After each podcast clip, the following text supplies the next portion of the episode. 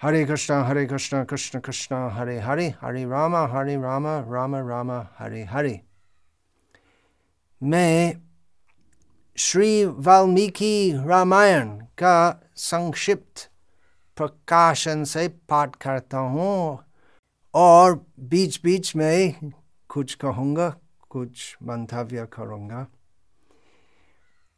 भगवान राम बहुत पहले भगवान राम बहुत पहले अवतरित हुए अयोध्या धाम में। कितने दिन पहले, कितने साल के पहले, त्रेता युग में भगवान राम का आविर्भाव था। चतुर्युग है नहीं, सत्ययुग, त्रेता युग द्वापर युग, कली युग चतुर्युग एक सहस्र चतुर्युग है ब्रह्मा जी सृष्टि करता ब्रह्मा जी का एक दिन में ब्रह्मा जी का एक दिन में रामचंद्र भगवान का आविर्भाव एक बार होता है भगवान कृष्ण का आविर्भाव एक बार होता है भगवान चैतन्य महाप्रभु का एक आविर्भाव एक बार होता है। श्री रामचंद्र भगवान का आविर्भाव यही दिन में, जिसमें हम अभी, दिन मतलब ब्रह्मा जी का दिन में, चौबीसवें त्रेता युग में था, और हम अभी अट्ठाईस, अट्ठाईसवें कलयुग में है। इसका मतलब रामचंद्र भगवान का आविर्भाव मनुष्य वर्षों के कितने दिन हुए लगभग दो करोड़ वर्षों के पहले था ये सब सच है शंका नहीं करना चाहिए सब कुछ जो शास्त्र में है भगवान रामचंद्र के बारे में भगवान श्री कृष्ण के बारे में सब कुछ सत्यवाणी है। शास्त्र से हमें सब कुछ समझना चाहिए। तालखंड में वाल्मीकि ऋषि सर्वप्रथम इनके खुद के बारे में कुछ वर्णन देते हैं कि वाल्मीकि ऋषि इनके आश्रम में थे और सब शिष्यों के साथ। मैं पाठ करता हूँ। एक दिन जब वाल्मीकि अपने शिष्यों के एक समूह के समक्ष कृष्ण भावनामृत, राम भावनामृत की व्याख्या कर रहे थे, तब उनकी कुटियांग में श्री नारद मुनि पधारे। जो भगवान की लीलाओं का गुणगान करते हुए आध्यात्मिक एवं भौतिक जगत में अव, भौतिक जगत में अनवरत भ्रमण करते रहते हैं। नारद मुनि, वाल्मीकि एक मुनि है, नारद मुनि एक मुनि है। दोनों महापुरुष है। ज्ञान से, चरित्र से, भक्ति से। हमें ये सब मुनि ऋषिगण से सीखना चाहिए। अभी हम सीखेंगे रामलीला। कैसे हुई? किस लिए हुई? नारद मुनि उपस्थित है। श्री वाल्मीकि ऋषि का आश्रम में। श्री नारद को देखकर वाल्मीकि एवं उनके शिष्यों ने उन्हें प्रणाम किया तत्पश्चात प्रथा के अनुसार श्री नारद को बैठने के लिए उच्चासन प्रदान किया एवं पाद प्रक्षालन किया तथा नम्रतापूर्वक उनके कुशल क्षेम के विषय में जिज्ञासा की तो आज तक भारतीय संस्कृति में यदि एक साधु पुरुष किसी के घर में आते हैं, उनको स्वागत देना चाहिए। उसके कुशल क्षेम के बारे में पूछना चाहिए। उनको उच्चासन पर बैठाना है। पाद प्रक्षालन करना इत्यादि तो ये संस्कृति है श्री रामायण से हमें बहुत कुछ सीखना चाहिए संस्कृति के बारे में आध्यात्मिक ज्ञान के बारे में संस्कृति के बारे में कैसे सद चरित्र होना उसके बारे में कैसे सद व्यवहार सदाचार करना बहुत कुछ सीखने चाहिए उसके पश्चात वाल्मीकि ने श्री नारद से प्रश्न किया हे तत्व ज्ञानियों में श्रेष्ठ कृपया हमें बताएँ कि वर्तमान समय में इस धरती पर ऐसे कौन है जो सभी ऐश्वर्यों के सागर है कौन है जो सर्वाधिक सुसंस्कृत विद्वान शक्तिशाली उच्च विचारों वाले सत्यवादी एवं कृतज्ञ है एक व्यक्ति में इतने सारे गुण उपस्थित हो सकते हैं। भगवान में सब दिव्य गुण उपस्थित है। हम सुनेंगे। कौन है? जिनका चरित्र निर्दोष है और जो जीव धारियों के यथार्थ कल्याण में संलग्न है। कौन अतुलनीय रूप से मेधावी है, सर्वाधिक सुंदर है। हाँ हम देखते हैं कुछ लोग जो बहुत बुद्धिमान है और कुछ लोग जो बहुत सुंदर है। एक व्यक्ति में सुंदरता और विशेष बुद्धि सामान्यतः दोनों उपस्थित नहीं होते हैं। परंतु भगवान राम में वो कौन व्यक्ति है? वाल्मीकि अभी पूछ रहे हैं। पूछ रहे हैं और उत्तर उत्तर आप सुनेंगे। नारद जी का उत्तर कि वो व्यक्ति है भगवान राम। हाँ तो कौन अतुलनीय रूप से मेधावी है? सर्वाधिक सुंदर है, जिसके समक्ष क्रोध एवं द्वेष प्रभावहीन है। तथापि जो क्रोध होने पर बड़े से बड़े देवताओं को भी भयभीत कर देते हैं। तीनों लोकों में प्रत्येक व्यक्ति की सुरक्षा करने वाले पराक्रमी कौन है? किससे भाग्य की देवी, अर्थात भाग्य लक्ष्मी, भाग्य की देवी ने सभी आशीर्वाद दिए हैं। हे मुनिवर, कृपया मेरे प्रश्नों का समाधान पूर्ण रूप से करें।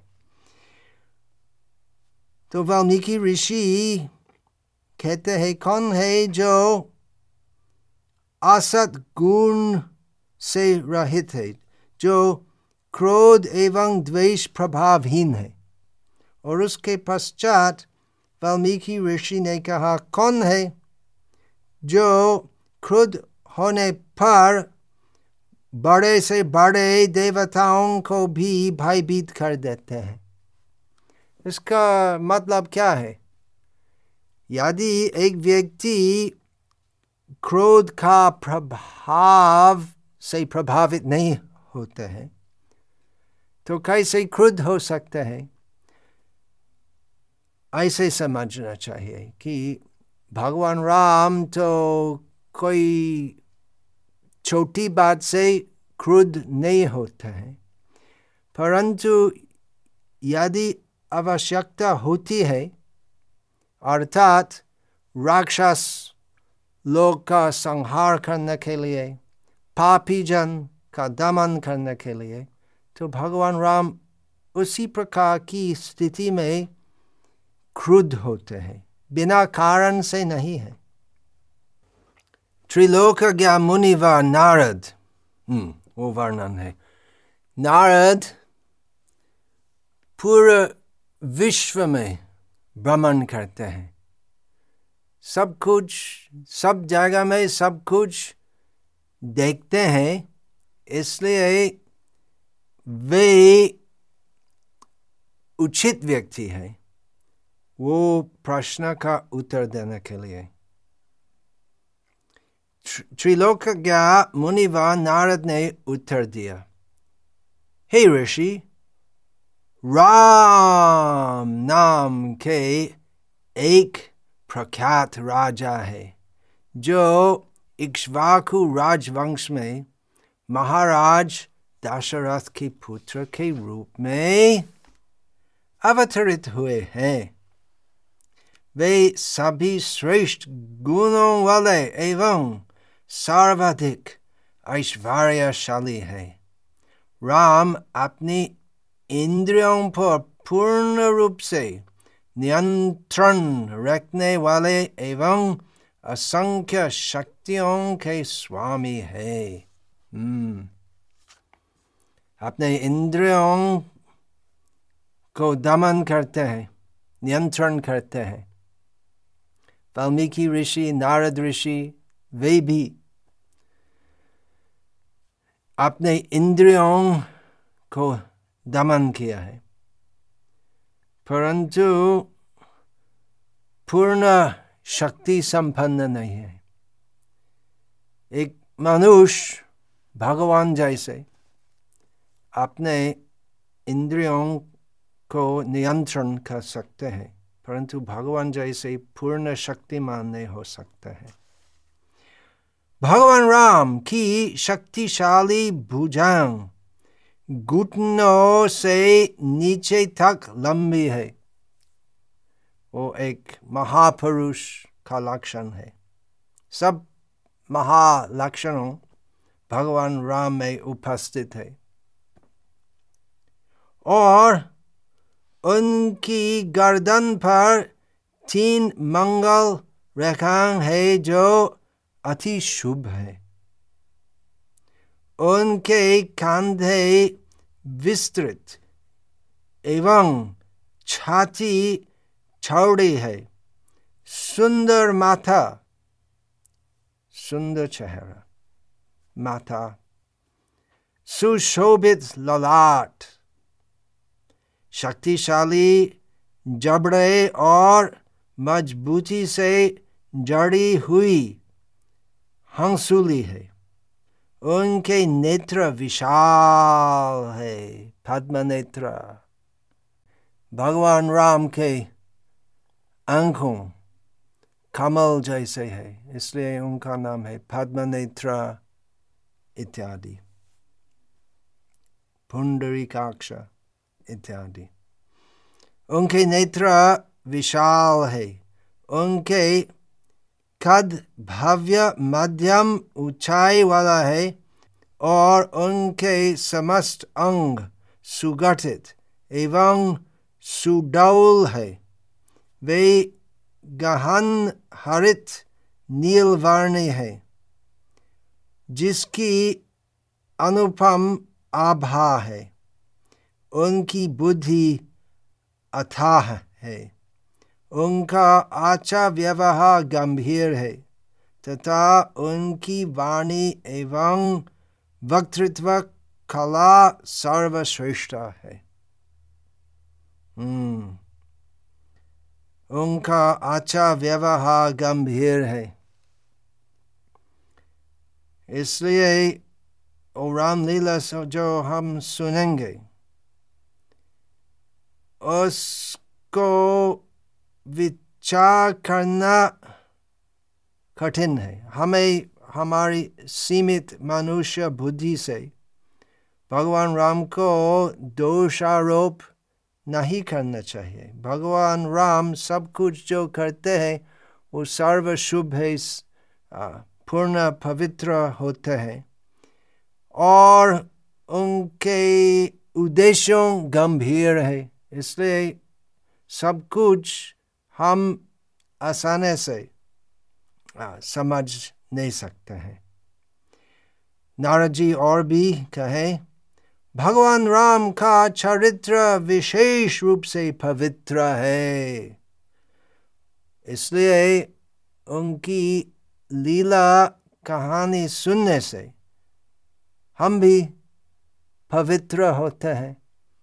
सब पाप और सब दूषित चिंतन जो बुद्धि में है, वो सब साफ़ होते हैं रामलीला सुनने से, क्योंकि उनका चरित्र संपूर्ण रूप से पवित्र है। और वह वास्तविक धार्मिक सिद्धांतों का पालन करने वाले हैं। ऐसा व्यक्ति देश का नेता होना चाहिए। धार्मिक सिद्धांत जो जानते हैं और वो धार्मिक सिद्धांत जो पालन करते हैं, ऐसा व्यक्ति देश का नेता, राजा होना चाहिए। वे आत्म साक्षात्कार में पूर्ण है एवं वर्णाश्रम धर्म के अनुपालक है। वस्तुतः वे संपूर्ण ब्रह्मांड के आश्रय है। ये भगवान है। संपूर्ण ब्रह्मांड के आश्रय है। इसलिए हम प्रार्थना करते हैं जिससे हम भगवान राम के श्री चरण में आश्रित हो सकते हैं। साथ ही साथ वे समस्त शत्रुओं के संहारक एवं पूर्ण शरणागतों के एकमात्र आश्रय है शरणागत होने चाहिए अर्थात हमें पूर्ण रूप से भगवान के चरण में शरण लेना चाहिए वे हमारे आश्रय है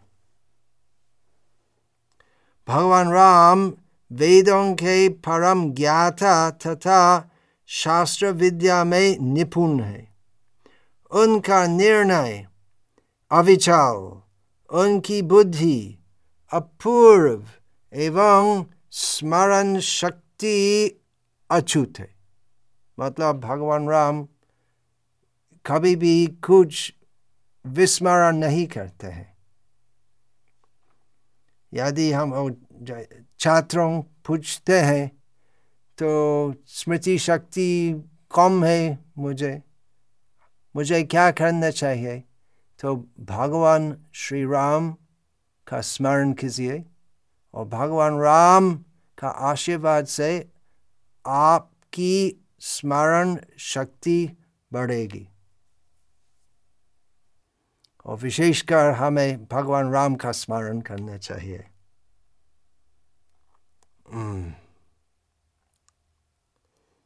वस्तुतः उनकी विद्वता असीम है। विद्वता ज्ञान असीम है। वे मेधावी, कृपालु एवं पराक्रमी है। सभी जीवों को उनसे स्नेह है। वे शत्रुओं तथा मित्रों के बीच भेदभाव नहीं करते हैं तथा सागर के समान गंभीर है। शत्रु और मित्र दोनों के बीच भेदभाव नहीं करते हैं तो क्यों भगवान राम रावण राक्षस का संहार किया है? बात यही है कि यदि किसी व्यक्ति राम से भक्ति करते हैं तो वो व्यक्ति का पालन करते हैं भगवान राम। और यदि कोई धर्म के विरुद्ध होते हैं तो राम के शत्रु होते हैं तो वो हमारा चुन है। हम क्या करेंगे? हम क्या राक्षस, रावण जैसे राक्षस होंगे? या हम लक्ष्मण, हनुमान जैसे भक्त होंगे। यदि हम भक्ति भाव से भगवान राम की उपासना करते हैं, भगवान राम हमको पालन करेंगे। और यदि हम राक्षस जैसे व्यवहार करते हैं, भगवान राम हमको दमन करेंगे। परंतु किसी कारण से बिना भगवान राम किसी के बारे में विचार नहीं करते हैं। यही बात है। धैर्य में वे हिमालय पर्वत के समान है। शक्ति में वे भगवान विष्णु के समान है। वास्तव में वे भगवान विष्णु ही है। सौंदर्य में वे चंद्रमा के समान है। रामचंद्र, भगवान की जय।